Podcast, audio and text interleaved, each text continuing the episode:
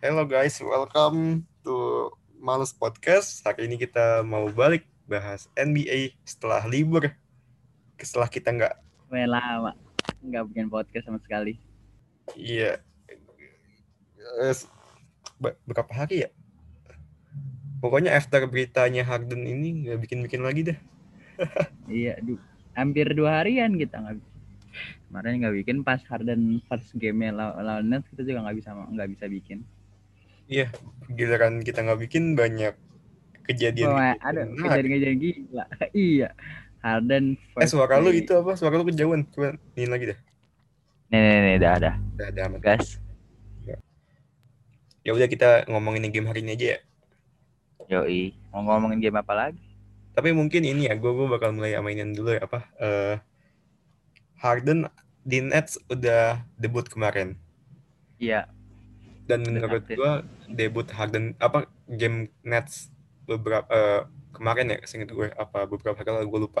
Dua hari yang lalu kalau hitungannya sama waktu Amerika. Ya ya mungkin waktu Harden dan KD main menurut gue apa ya eh, ini belum Nets yang gue kenal gitu. Maksud gue Nets apa Netsnya Steve Nash yang gue kenal gitu. Iya, Menurut lu tuh Nets kalau ke depan bakal apa ya bakal istilahnya being a champion in Eastern ngalahin Bucks dan lain-lain or Ah. cuman apa ya, istilahnya kayak di, masih di bawah-bawah bayangan Bucks lah.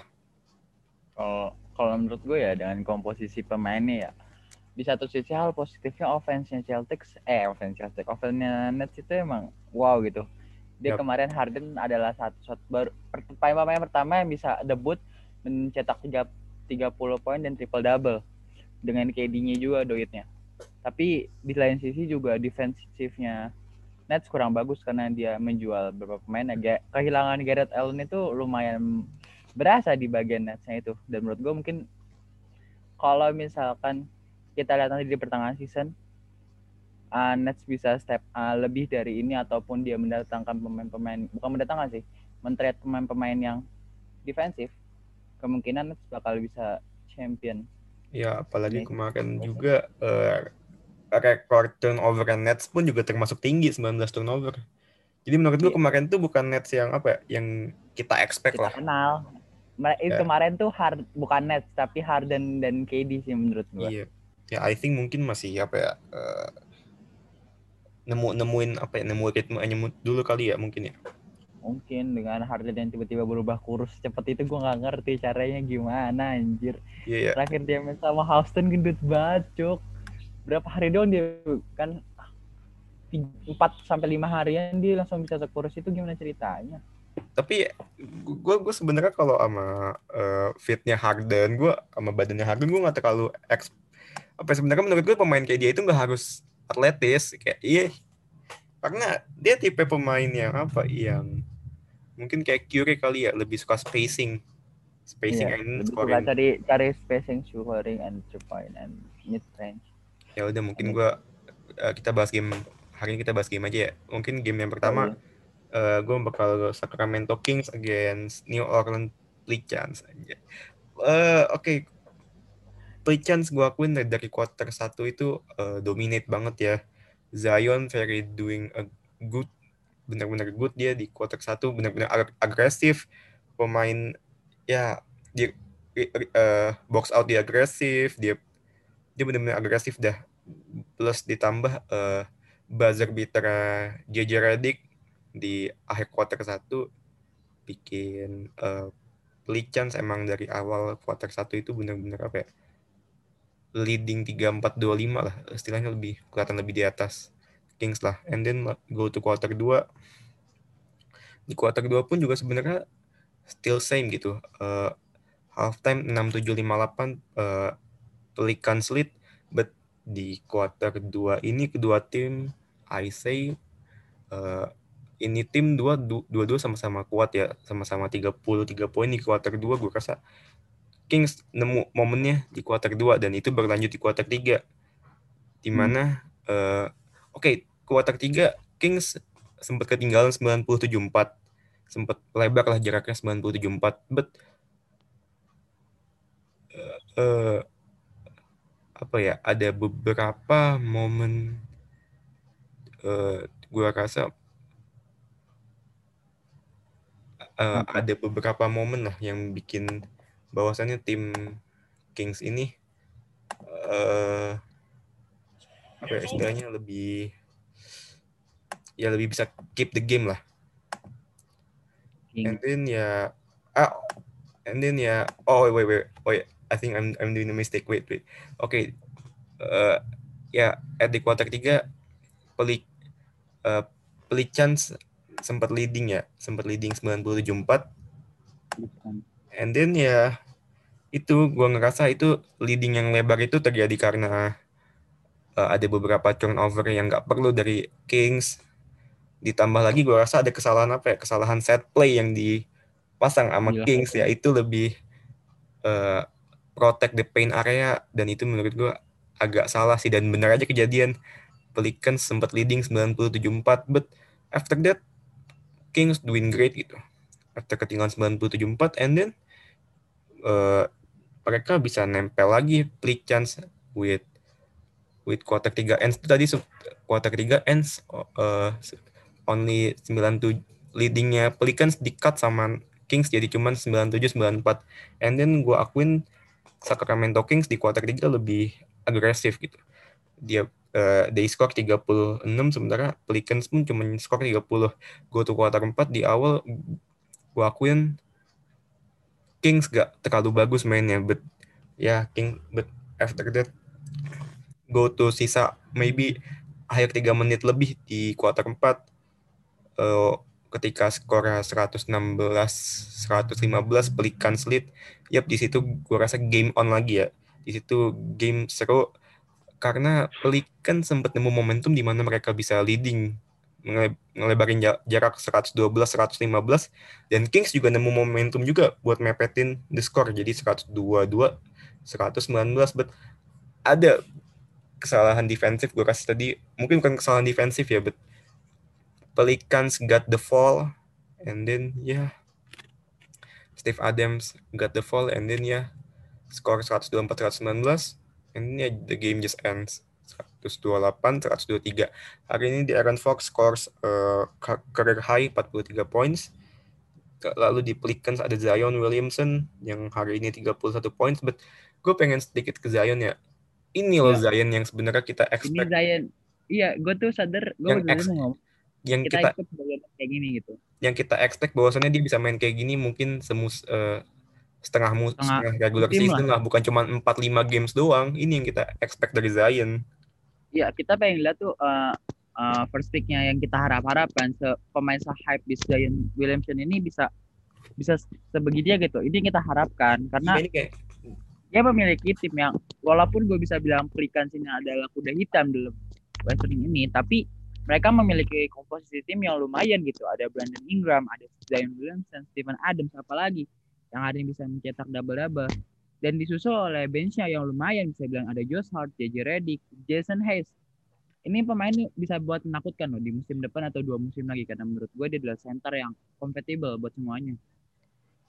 Eric Bledsoe. Yeah. And then ya apa ya, ini gue rasa ini bagus ya for Pelicans karena mereka after mener, apa ya after menerima uh, berapa kali kal mereka mereka kalah oh, beruntun itu kalah beruntun dari terakhir kali menang itu lawan Raptors. And then setelah itu mereka kalah beruntun, non Pacers kalah, Thunder kalah, Hornets kalah, Clippers kalah, Lakers kalah. And then ya baru game ini mereka menang lagi after itu beberapa game lose streak dan I think it good ya buat mental mereka. But gue pengen sedikit ke Kings ya, gue rasa apa ya sebenarnya roster mereka I think nggak jelek-jelek amat gitu. Maksud gue oke okay lah ada ada Fox, ada Buddy Hield, ada Harrison Barnes, but gue sometimes ngerasa kayak kok kayak kenapa mereka main kayak gini, why they play like this gitu. Gue nggak tahu ya mungkin ini instruksi dari Luke Walton, but apa, but gue rasa kayak sometimes ada momen di mana lu bisa fokusin on your paint area scoring or apa, but sometimes Kings gak ngelakuin itu, nggak nggak fokus ke situ. Makanya gue masih apa maybe Luke Walton have to fire gitu harus, harus dipecat mungkin ya But- Anjir. Dari gitulah. but ya but hari ini gue sedikit eh kayak garis bawahin bahwasannya kelemahan Kings ini di rebound ya hari ini di game ini ya Kings cuma 33 rebound sementara Pelik Pelicans 48 rebound dan ya mungkin Tapi eh, gini, Kings apa-apa kalau menurut gua dengan reboundnya yang segini mungkin agak lumayan bilang di normal nggak normal gitu. Tapi kita bisa dengan komposisi pemain Pelicansnya gitu. Ada Zion dengan postur badannya. Terus ada Steven Adams yang hari mencetak double double dan reboundnya 15 rebound. Ditambah dengan Brandon, Ingram yang bisa uh, rebound and space and attack for the ring gitu. Menurut gua walaupun dari rebound yang kalah tapi Pelik, uh, Kings ini masih memiliki percentage uh, free throw yang lebih bagus gitu. Dan menurut gua Kings ke depannya masih bisa step up gitu. Karena But Dia gue rasa di komposisi. games ini pun juga Kings ada apa ya gue rasa ada maybe harusnya ketika lu tahu tim lu nggak bisa eh, apa ya size-nya di bawah lebih undersize lu harus bisa manfaatin apa ya banyak cross pass open look lu mencari open look open space ditambah Iya. lagi hari ini juga three point-nya Kings juga jelek gitu. Jelek. Cuman skor 13 dari 39 kali. 39 ya 33,3 dari 13,939 Yap. dan ini lumayan. Bilang buruk sih buat tim sekelas Kings bisa menahan Pelicans kayak gini menurut gue lumayan bagus sih.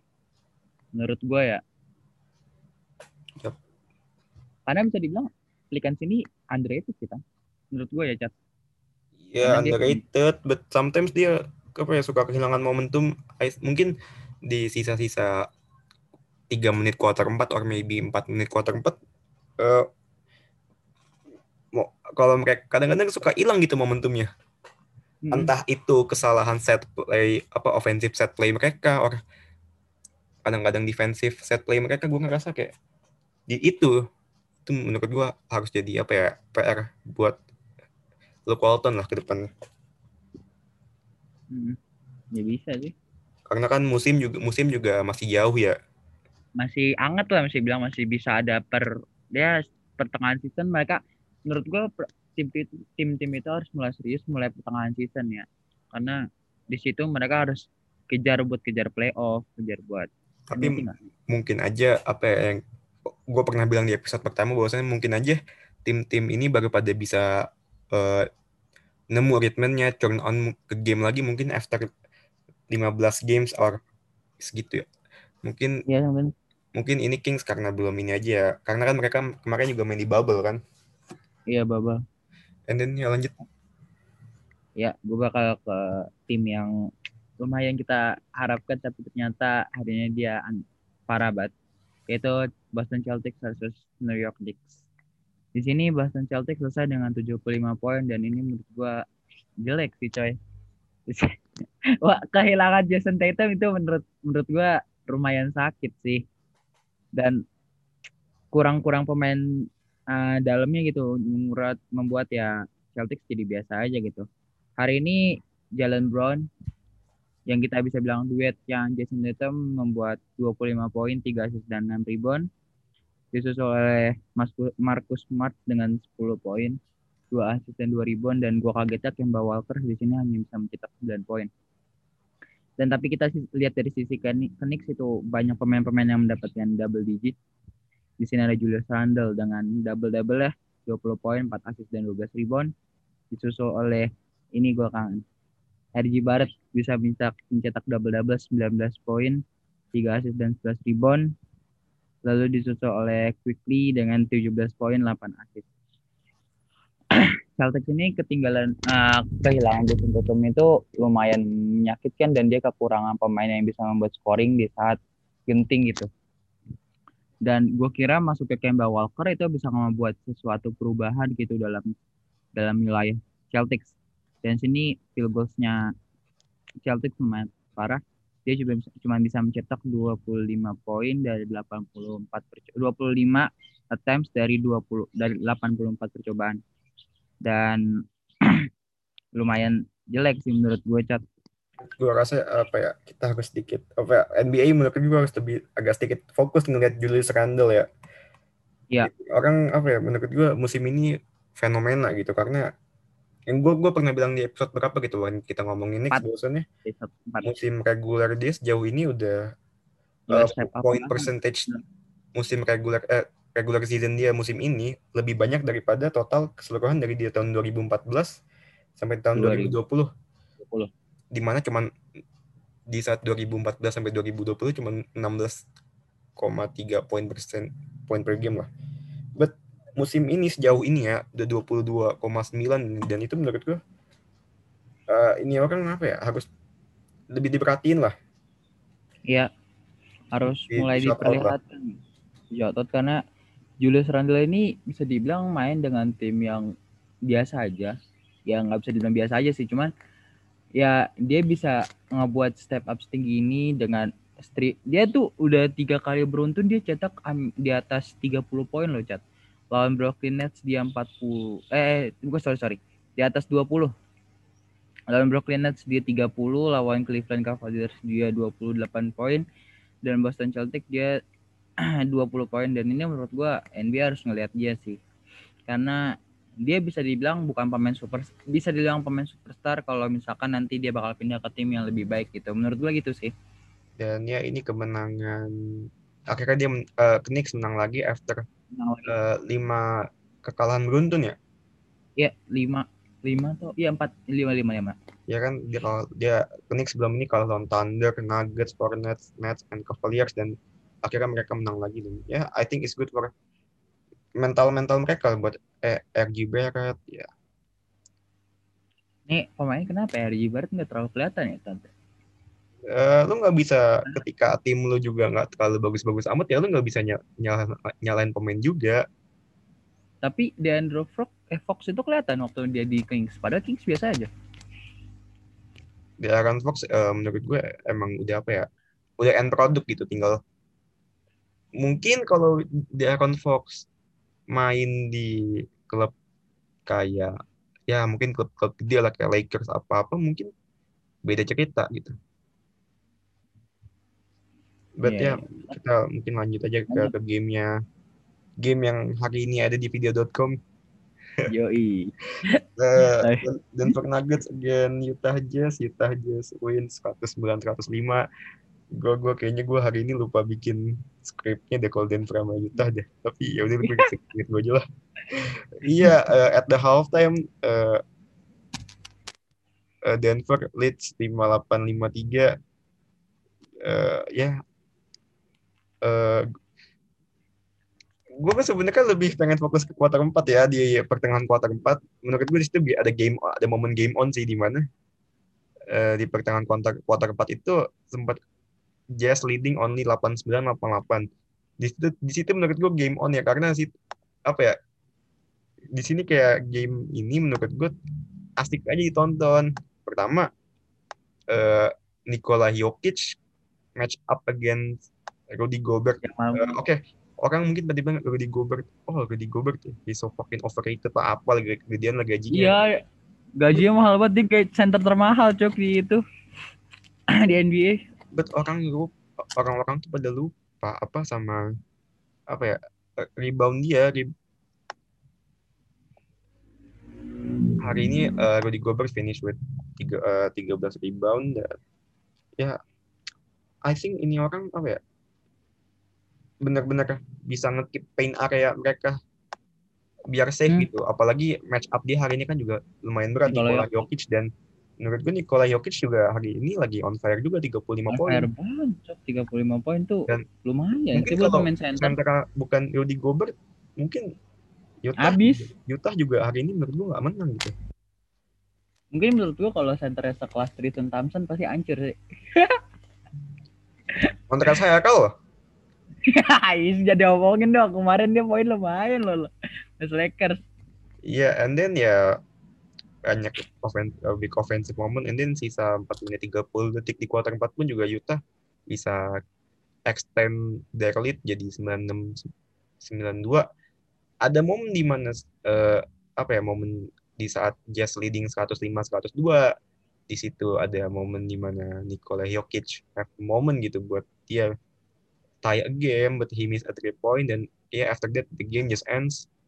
109 105 but gue hari ini ngerasa ini game yang sedikit apa ya mungkin I don't know but hari ini faktor lucknya just gede banget.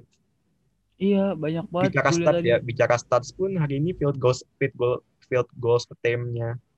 Nuggets 100 field goals attempt Tapi dia cuma bisa mencetak 40. 40 only 40 persen menurut gua ini ada sedikit apa ya agak Lucky banget ya menurut gua. faktor lucknya itu gede beda sama Utah Jazz yang hari ini fi- field goal percentage tim ini gede banget 51 persen but against gua rasa ya eh, gua rasa di sini eh, Kita harus mulai ngelihat Nikola Jokic itu ya Nikola Jokic as salah satu contender bahwasannya M- Dibilang MVP mungkin sih Chat menurut gua. Iya. Karena dia kita kita gini loh dari zaman nggak dari zaman setelah hilangnya Marcus eh ya Marcus eh kalau Marcus Adris tim dan kan nggak ada nggak nggak nggak ada pemain center yang bisa mencetak lebih lumayan tinggi poinnya gitu tapi kan akhirnya kita ngelihat ya bisa bilang akhirnya kita melihat pemain center yang bisa mencetak lebih dari 20 kalau poin dulu eh, Dirk Nowitzki tim Duncan. Itu pemain center yang bisa ibarat kata ngegendong tim ya. Iya di sini kita kita bisa lihat loh pem- pemain selain Nikola Jokic dan Jamal Murray nggak ada yang lebih dari 10 poin. Paling tinggi PJ Dozier itu 9 poin Yep. menurut gue ngegen- ngegendong banget sih ya kita berharap sih Gary Harris cepat balik lah ya Yep. untuk semoga untuk untuk membantu ofensif ini eh, Denver Nuggets ya sejauh ini juga Jokic eh, apa ya eh, dia poin per gamenya udah sejauh ini ya udah 20 25 poin per game dan I think mungkin dia salah satu pemain paling efektif ya menurut gue. Ih, bener. Kalau Jokic field goal field goals percentage dia juga hari ini oke banget dia. 60 persen nah 60 persen koma 9 persen hari ini field, field goal percentage dia. Ditambah lagi juga apa ya stats apa stats plus minus dia juga hari ini 6 gitu. Gak minus dan itu oke banget sementara kalau kita lihat di Utah hari ini mungkin gue shout outnya ke Jordan Clarkson ya. Dia apa ya always jadi kartu apa ya when when Utah lagi on a big game kadang-kadang dia jadi kartu as gitu buat buat tim ini. Iya tapi dia saya nggak pernah masuk ke nominasi Six Man of the Year sih. Padahal pemain dia angin-anginan dia soalnya menurut gue dari zaman dia main di Cleveland Cavaliers kan juga pemain six man kan? Iya angin-anginan. Dan ya ini ini sebenarnya ini sebenarnya game yang seru tahu karena ini eh, musim lalu saat di bubble ini game sampai game 7 di playoff. Iya. Harus sih. Dan ya yang kata ga- gagal lihat three pointnya siapa? Lupa. Ini. Ya itulah. Kita lanjut game Mavericks Dallas Mavericks versus Chicago Bulls gue bilang NBA bakal susah buat milih siapa yang bakal masuk kontender MVP-nya karena di sini banyak banyak banget pemain-pemain yang bisa step up dan cocok ini buat Nikola, eh, Nikola Jokic kan. Luka Doncic yang bisa mencetak triple double hari ini dengan 36 poin, 15 assist dan 16 rebound. Menurut dan ini tim itu Dallas Mavericks ini bukan tim yang biasa aja loh. Dia punya banyak pemain-pemain yang lumayan gitu. Walaupun hari ini dia kalah, balik kan Iya udah baik dia. Di sini dia mencetak 20 poin, Nah, 8 rebound. Dan ini tim tuh bukan tim yang biasa aja loh. Kalau menurut gua Luka Doncic kayak bakal main kayak gini, MVP dia tahun ini. Menurut gua ya, kalau dia bakal main kayak gini terus. Ya. Karena gak, NBA tuh bahkan bakal pilih menurut gua ya, NBA itu bakal milih pemain-pemain yang high, pemain-pemain yang dilihat oleh media. Ya menurut gua Luka Doncic bisa masuk MVP tahun ini. dan Luka Doncic ini kan juga Dan- pemain yang benar-benar diincar sama LeBron biar join sama apa dia LeBron ada brandnya sendiri kan singkat gue dan iya Luka. Doncic dia kan termasuk pemain yang Iya. banyak Ah. LeBron belum punya. Le- LeBron kan waktu itu LeBron. LeBron ini kan termasuk apa ya Iya. orang yang pengen ngajak Luka Doncic buat collab sama dia iya LeBron benar-benar apa ya dia pengen banget Iya, dan Luka Doncic. ya Luka Doncic juga kemarin kan sempet mungkin kalian kalau ngeliat IG eh, LeBron sama Mbappe lagi pengen apa ya collab gitu dengan sepatunya. Ih mantep tuh, pengen beli deh. iya bakal mahal tuh Bakal lah, Bape kan pemain PSG. Ya, tapi Bulls uh, approach banget buat uh, buat Bulls bisa ngalahin Dallas Mavericks. Mark McNenn itu dia bisa mencetak 29 poin, 10 rebound dan 3 assist. Mark McNenn ini lumayan underrated sih menurut gua setelah tapi dia masuk makanan ini juga eh, emosionalnya ini juga apa ya faktor Ya, itu masalahnya. Nggak nggak dia, nggak adanya yang main di PSM Makassar. faktor emosional dia terlalu apa ya maksudnya faktor emosional masih terlalu Iya, emang masih kayak gitulah.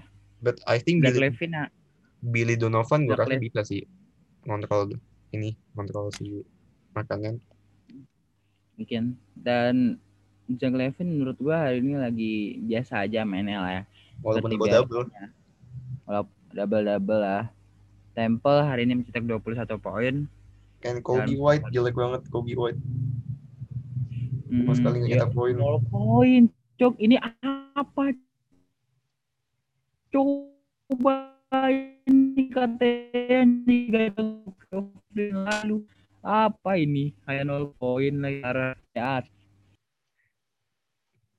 eh tadi kayaknya tadi kayaknya ada error ya menurut deh. gua. Tadi kayaknya ada error sinyal dikit deh. Tadi, Apa? tadi kayaknya ada lo tadi kayaknya ada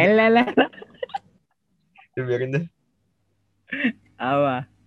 Nggak tadi ada error sinyal dikit. Ya suara udah ya udah. suara lo mandet tadi. Ya. Deh. Ya but menurut lo tadi lu mute bang oh nggak ada menurut lo tadi lu mute Eh, kagak tadi karena lo lagi ngelak itu. Laga lu mute Ya udah, kali aja gua eh lanjut lanjut lanjut Ted. ya udah apa ya? Ya. Apa sih apa sih yang apa yang bisa expect sih dari musim ini? Gue gua nggak expect banyak dari musim ini ya. Mungkin kalau pengen gue ya mungkin eh, expect ke trio trio barunya KD, Irving sama Harden ya. Tapi buat musim ini gue nggak expect banyak karena musim ini musim yang berat. Pertama eh, season juga apa ya?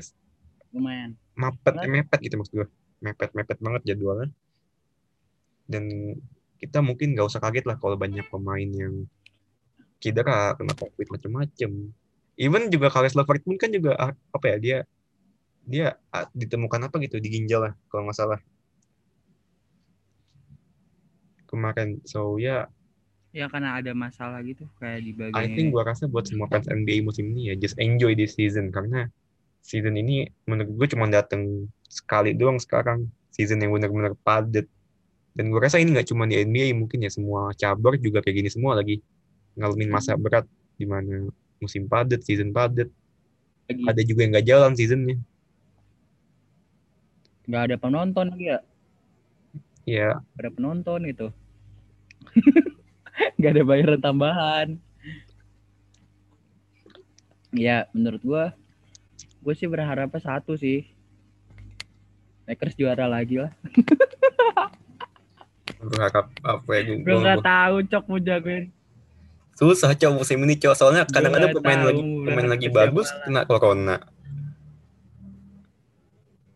Susah deh musim ini deh buat yang main NBA fantasy apalah yang fantasy fantasy itu. Semangat ya mainnya ya. Iya, musim ini gak ketebak. itu ngeselin banget cok. Ya yang lagi main fantasy apa apa NBA fantasy. fantasi semangat ya ini memang musim yang berat kok. Lu susah susah musim ini gak ketebak susah nggak bakal ketebak cok. Tiba-tiba LeBron bisa triple double gue kaget sih anjing musim-musim kayak gini. Dan ya I think we have to enjoy this season lah season NBA kita harus bisa kita ya harus bisa ngerasain enjoy sih di wilayah ya saat-saat kayak gini ya. Karena mau gimana lagi? Masih untung yang dia jaya jalan nggak kayak IBL eh Ya tapi Ya bener nggak kan? apa-apa lah, nggak apa-apa lah. IB, gue juga IBL cuma berapa berapa sih berapa seri sih gue lupa. Pokoknya tuh gue gue lebih, gue lebih nggak sabar ya nih. Gue lebih nggak sabar nungguin Indonesia nanti main di FIBA apa FIBA qualify itu ya. Makanya masih main lagi ya. Masih main lagi Ketemu kan gara-gara Korea Selatan gak enggak enggak nganter terus kok nggak jadi nggak tahu udah kenapa Malaysia juga waktu itu Tapi nganter menurut lu kemarin kalau kita ketemu Filipina menang nggak di kemarin di Bahrain? pulang Menurut ya, gue, serius menurut ya. gue ada chance menang sih. Chance menang tapi tapi kalau kalau misal misalkan dia main dengan komposisi sekarang at least ngasih perlawanan sih Tapi kalau kita misalkan kemarin di Bahrain main gitu ketemu Filipina, apa istilahnya kan kemarin Filipina itu eh, college college apa ya? Bukan ter- itu mungkin tim yang ketiga third tim mereka. Gue rasa mungkin aja Indonesia menang tipis, entah menang beda 5 poin lah. At least kan menang. Itu udah ada jaminan. iya sih tapi nggak ada yang tahu Apa apa? tapi nggak ada yang tahu tapi nggak ada yang tahu juga cok bisa Oh, jadi aja pemain Indonesia kalah kan lawan third play third timnya gitu iya sih. karena karena apa ya Leicester Prosper terus gue nggak tahu sih sumpah. Gue buta banget pemain Indonesia. Swear chat. Siapa aja sih chat? Gue rasa sih eh, Prosper is the right apa ya, the right option gitu. Karena dengan gaya mainnya Taroman kayak gitu semua pemain have to move. Gak, gak cuman scoring gak cuman ngandelin entah itu Jowato, Abraham siapa eh, or maybe eh, Prastawa. Gue rasa big man kayak Prosper itu emang benar-benar dibutuhin di, di di tim itu. Dan gue berharap yang namanya kayak pemain-pemain yang udah senior lah misalnya kayak Aki Wisnu. Wisnu. Tahu iya bisa lebih apa ya lebih step up lah. Eh kalau misalkan itu yang Indonesia itu bukan yang Indonesian Patriot di IBL kan? Bukan. Gue kira ya kan ya saya main di FIBA bisa aja kalau dicocok sama Jawato. Nanti kan dia kan lagi ini apa training Indonesian muda. Apa yang muda-muda kan lebih training sama Jawato gitu-gitu buat kali Iya kan. kalau cocok. Ar Arigi saya terus siapa tuh pemain Surabaya? Ya, ya itulah. Gue gue kira oh gue kira bisa loh. Ternyata menurut gua bukan. eh apa ya Daniel Wenas atau enggak Yeriko Tuasela boleh lah dipanggil lah. Boleh Ya, kalau itu bisa dipanggil. wajib sih. Nah, mungkin Daniel Wenas apa ya? Daniel Wenas kan tipe pemain yang eh kalau buat scoring oke but defense kurang ya mungkin mungkin kayak gitu ya but gua rasa perlu lah pemain-pemain yang sometimes bisa ngelambat apa ya, ngelambatin sirkulasi bola gitu. Jujur aja ini gue buta ya gue sama IBL ya udah I think ya, ya ngikutin. I think that is the end of your podcast. Thank you for listening guys. Yo thank you ya